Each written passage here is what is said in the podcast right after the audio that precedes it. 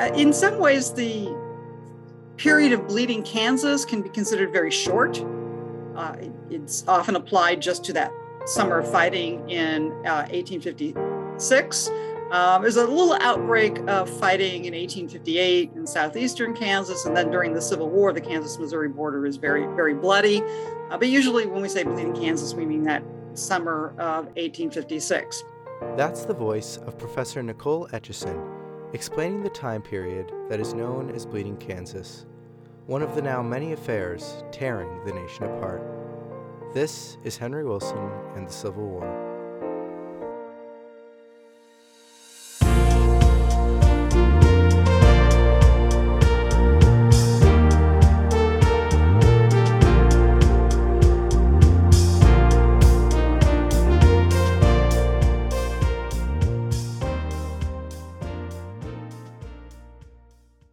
We ended the last episode with Wilson looking forward to the election of 1856. The past two years had marked turning points in the future of the nation. 1854, with the Kansas Nebraska Bill, 1855, with the breakout of violence in Kansas, and then 1856, with the attack on Senator Sumner. The question of whether the 1856 election would mark yet another turning point in the nation feared men on both sides.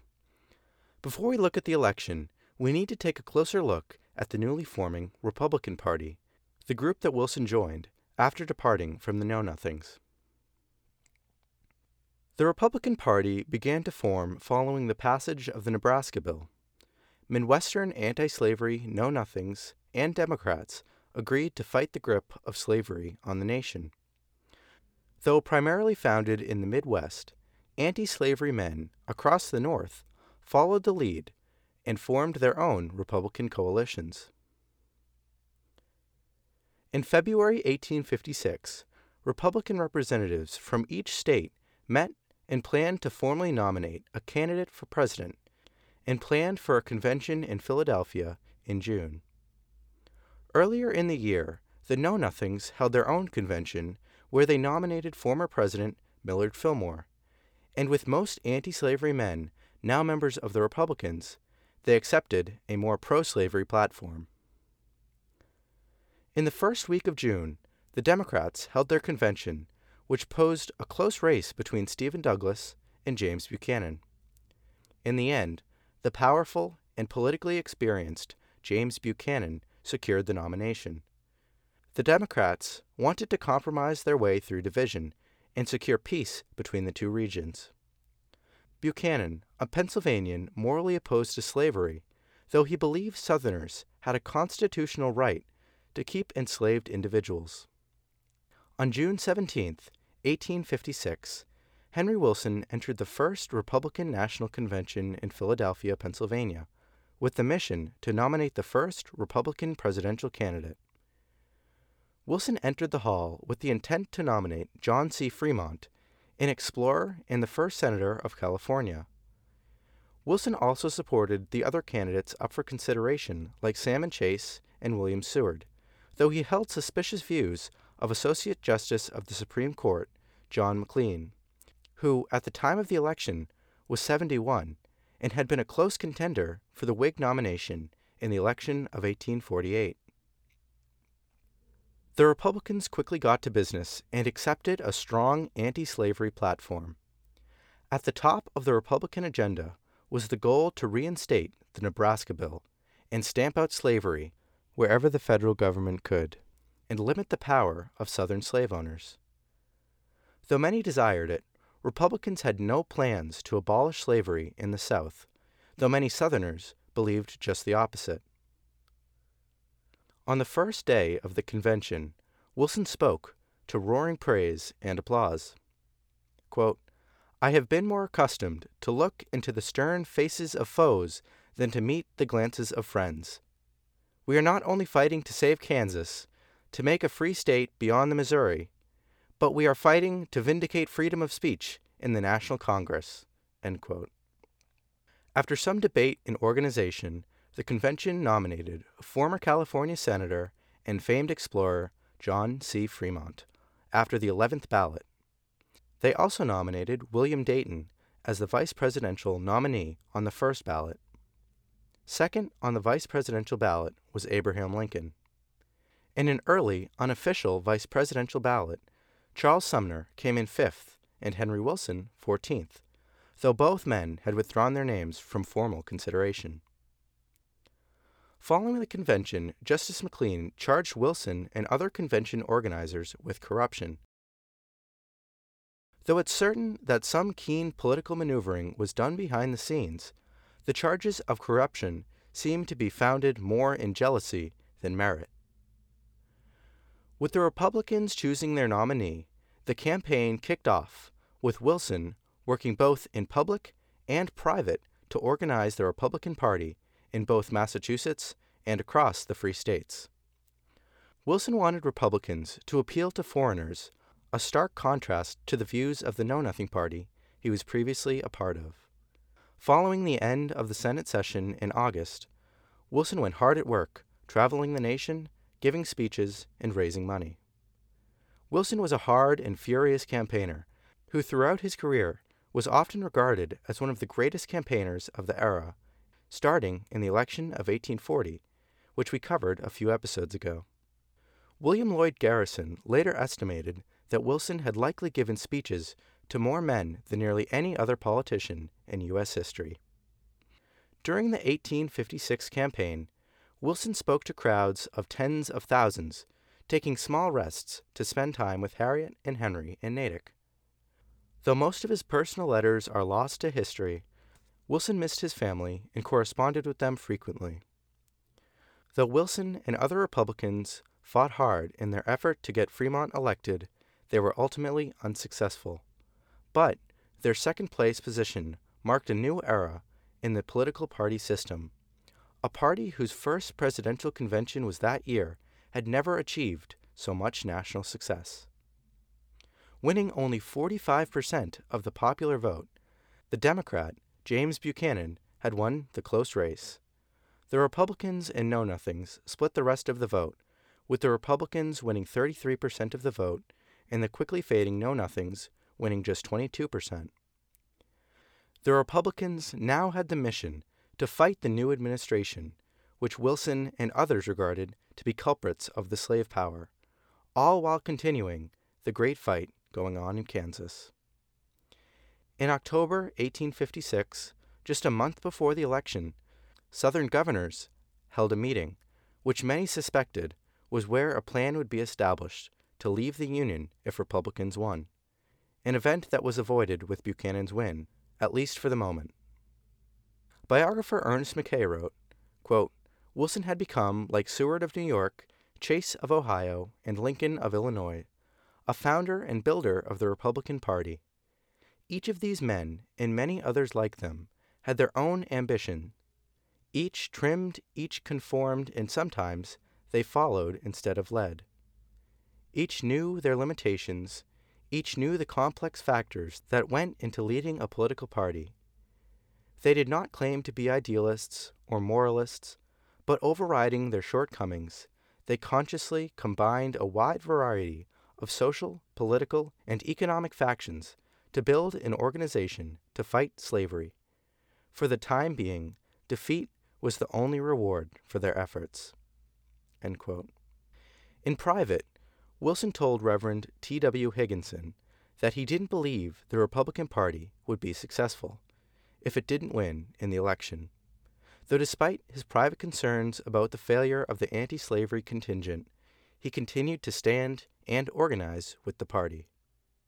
Following the election, Wilson traveled to Montreal, Canada, to be the U.S. representative to a celebration opening a railroad between the two countries. Wilson gave a speech, which was praised as being one of the best of the event. Tension in the South continued to heat as Republicans made a strong showing in the fall. Threats of secession became louder, and the calls for a divided America grew.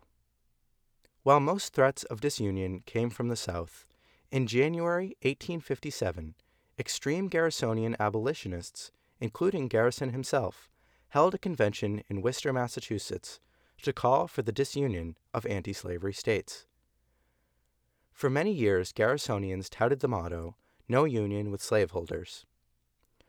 Wilson rejected the notion of disunion, claiming that their activities hurt political abolition, believing that the anti slavery cause would be advanced, believing that, quote, the anti slavery cause would be advanced if some of them were evermore to keep silent, Wilson penned a letter to the Disunion Convention rebuking their activities. In response, many speakers in the convention hall took their oratory charm to tear apart the senator's less radical views. The disunionists read portions of Wilson's letter at the start of the convention, stirring up much outrage. Wilson wrote, quote, I'm opposed to slavery. I want all men who are opposed to slavery to take a moderate and reasonable position, to abandon the extreme notions which those men, Wendell Phillips and etc., entertain.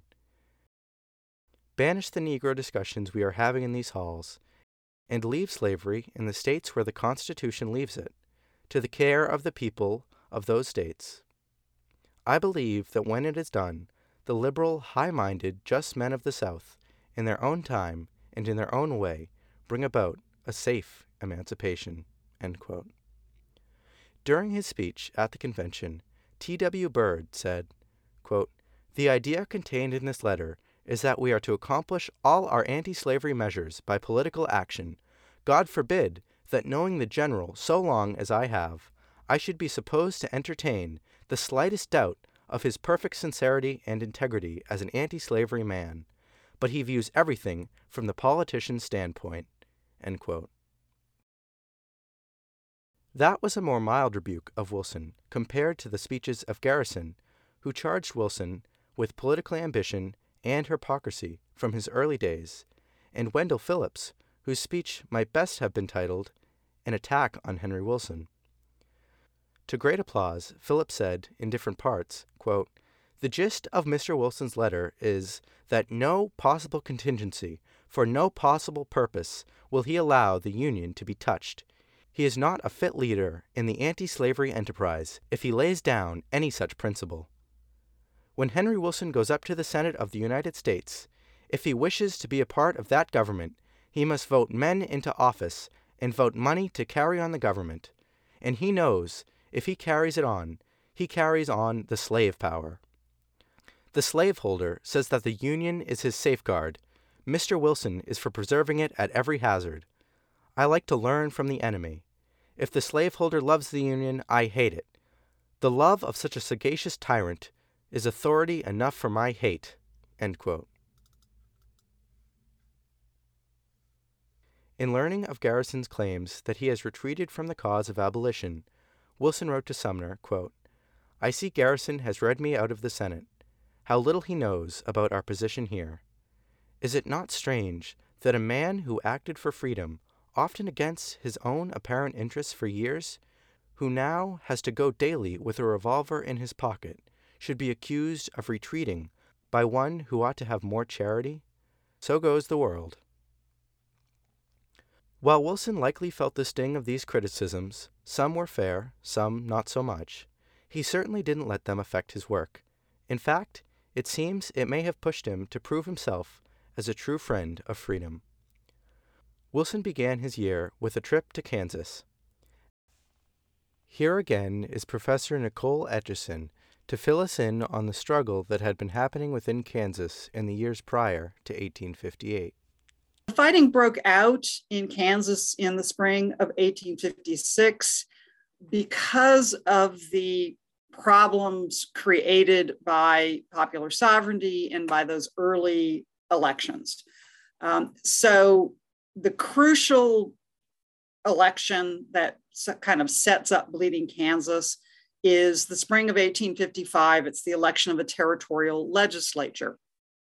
And uh, actually, the pro slavery settlers might have legitimately won that election because it's early in the migration, people haven't gotten into Kansas, um, but they cheated. The, the, Missourians crossed over the river. um, in droves. Um, they went, they organized in parties, they went all through the territory. There was a lot of fraud at that 1855 election. And it, there was so much fraud, it got national attention. Um, so, 1855, the pro slavery party uh, overwhelmingly won the uh, control of the territorial legislature. And to give you an idea of the scope of the fraud, the election was in March. A month before that, there had been a territorial census. In February 1855, the territorial census said that there were 2,905 voters in Kansas. Uh, the election totals for the pro slavery candidates in the March election were five and 6,000 votes. So, twice the number of voters that are actually in the territory. Uh, so, you can see why this caused people to scratch their heads throughout the nation and say, if you only got less than 3,000 uh, voters, how are your candidates getting five or 6,000 vote totals? Um, well, because of this fraud. Uh, so the Midwesterners and the very small number of New Englanders who were in the territory in spring, summer of 1855 rejected this fraud, uh, said, we can't vote. And, and some of them had actually been kept from the polls by armed Missourians. Um, and so they set up their own extra legal government, something called the Topeka Movement, because uh, they met at uh, the settlement of, of Topeka. Um, the federal government did not recognize them. The federal government, in fact, will call the Topeka Movement treasonous the federal government recognizes this pro slavery legislature that's sitting at the territorial capital of Lecompton. Um, so, right off the bat, you have in 1855 two different governments. One government that the Free Staters say, we really represent popular sovereignty, but we can't make ourselves heard at the polls. And the other government that is the legal pro slavery but fraudulently elected territorial government. Um, and through 1855, 1856, there are clashes, uh, particularly surrounding Lawrence, Kansas, which is the principal New England settlement. Or if you are a Missourian, you would say that Lawrence is the principal abolitionist hellhole in Kansas territory. Uh, John Brown, uh, in southern Kansas. Uh, he was he was part of a party of free staters on their way to um, Lawrence to save Lawrence from the pro-slavery sheriff. Uh, they find out they're too late, and so Brown goes off with a, a few of his sons and his son-in-law and, and, another man or two. They go off into the countryside around Pottawatomie Creek, and they assassinate uh, five pro-slavery settlers. Um, and, and then at the same time, uh, although people in Kansas may not have known about it, uh, Preston Brooks beats Charles, Senator Charles Sumner uh, on the floor of, of the Senate for the speech that Sumner had given on Kansas. Um, but is principally in Kansas territory, the attack on Lawrence um, and the Pottawatomie massacre that set off this guerrilla fighting. Uh, so you've got small armed bands, some of them free staters, including one led by John Brown, some of them led by pro slavery men like Henry Titus, and they're running around the territory and they're shooting at each other. And uh, the territorial governor is utterly incompetent. He does not have the respect of the army. What happens in the fall of 1856, uh, a new territorial governor is sent in, and he is a John Geary, he tells the Army, I don't care if they're free state or pro slavery, um, arrest them if they're out in the countryside shooting at each other. And the Army trusts this guy. Uh, he has their back in the way that the previous territorial governor did not. Um, and so the Army begins to shut down these guerrilla groups who are willing to shoot at each other, but less willing to shoot at the United States Army. After seeing the conditions and making tens of speeches and meeting hundreds of settlers, Wilson deemed it possible for the state to be made free and have the civil conflict between the dueling governments settled through a legitimate election that was planned for the fall. Wilson saw that there was support for Kansas to be a free state, though he also saw the challenge to organizing a fair and free election. Wilson pledged to Free State organizers that he would raise money to support their organizing efforts. Wilson spent months going from state to state, city to city, making speeches and holding meetings to raise enough money to fund the free efforts in Kansas. Though economic trouble destabilized some of the country, Wilson was effective in raising a few thousand dollars. Chances of success seemed dull, although, with Democratic Governor Robert Walker pledging to support a fair election, victory could not be ruled out. When the October election came around, Wilson's money had paid off, in part, as a Republican was overwhelmingly elected to Congress. Though where it mattered in the determination of the slave status of the state, results showed that the people of Kansas elected a pro slavery state legislature a result that stunk of a manipulated election. Uh, in 1858, the issue was again the election of a, of a territorial legislature. There, there were frauds in these elections. There were two little hamlets um, in eastern Kansas uh, that had, you know, maybe a half a dozen houses and managed to return election rolls with thousands of votes for the pro slavery candidates. And one of those election rolls was the, the um, deputy territorial governor. Uh, he rolled it out on the floor and it went for feet out on the floor. And it was in alphabetical order. Adams voted before Baker, who voted before Cole. It's like, really? People come in to vote in alphabetical order. It turned out uh, that the voter roll had been copied from the Cincinnati directory. Uh, and so in 1858, the territorial governor uh, was actually the, the assistant territorial governor, because the territorial governor was out of the territory, but the assistant territorial governor said, This is clearly a fraud I throw it out. In 1855, at those elections, the fraud was pretty well known, but the territorial officials said they could not, quote, go behind the returns, unquote. These are the certified returns we were, we were given. So even though there are thousands more votes than there are voters in the territory, these are the returns. We get a pro slavery legislature. Uh, so the key difference in 1858 was the territorial officials who said, no, this is clearly fraud. We throw it out. The free staters win um, the election. And the pro slavery uh, party had actually hid the original returns in a wood box uh, that was discovered, and the papers were taken to the, to the territorial officials um, in Lecompton. The governor rejected any tallies with questionable results, making a legitimate majority free state, though delegates to the state constitutional convention remained pro slavery. The pro slavery and anti slavery delegates agreed to compromise and make two constitutions and allow for Congress to choose which one would be the one that would be used for the state once it would be admitted. Yet another polarizing battle for Kansas was pushed on.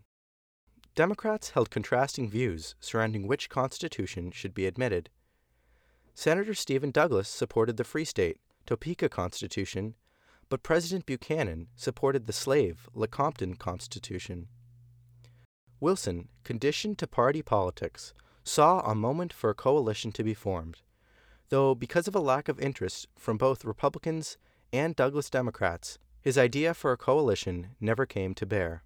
Though Kansas continued to dominate the rumblings of debate around slavery and the work of Wilson, there was yet another event of outrage to divide the nation. In March of 1857, the Supreme Court announced their decision in the case of Scott v. Sandford. The case revolved around a man named Dred Scott. Dred Scott was an enslaved man born in Virginia in 1799. The deed to Scott's enslavement was transferred many times throughout his life, though his final owner brought him from Missouri, where slavery was legal, to Illinois and the Wisconsin Territory, where slavery was illegal. Dred Scott spent time living in the Free Territory and married Harriet Robinson, having two daughters with her. Scott's master brought him back to Missouri before dying. Scott's deed was transferred again to his master's wife, who had little need for an enslaved person, and moved to Massachusetts, leaving Scott in Missouri. Scott was able to bring a case to the Missouri state courts, arguing that because he was brought to a free state, he was automatically free, because of the legality of slavery in that state. The Missouri courts ruled against Scott, and he petitioned the federal courts, eventually having his case heard in the Supreme Court.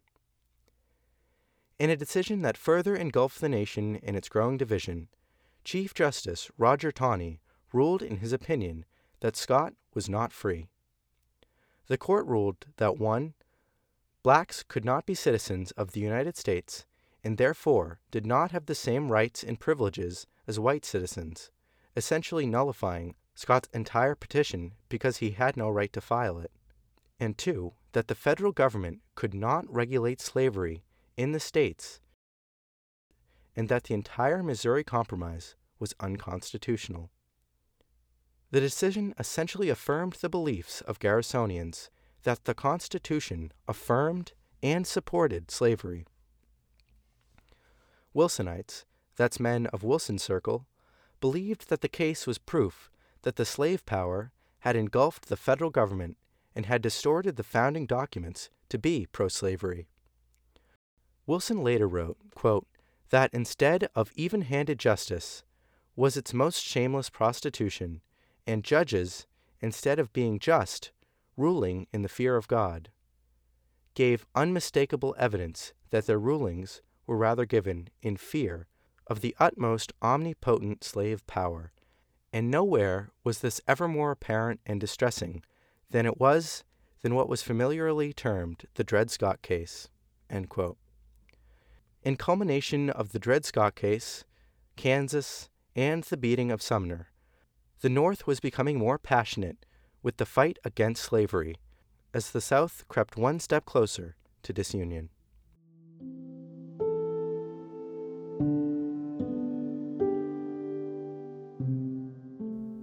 In today's episode of Henry Wilson and the Civil War, we covered the election of 1856 Henry Wilson's work in forming the Republican Party. We examined some Garrisonian criticisms of Wilson and Wilson's organization efforts for a free Kansas. We wrapped it up by looking at the infamous Dred Scott case. At this point in the history, the nation was moving at a steady speed towards disunion. These are all key moments in leading to the Civil War and will be very important once we get to the Civil War. A special thank you to Professor Nicole Etcheson for helping present the story of Bleeding Kansas. If you're interested in Henry Wilson's life and want to do more reading or look at some pictures, go to henrywilsonhistory.com, my website dedicated to all information on Henry Wilson. I look forward to talking with you on the next episode of Henry Wilson and the Civil War.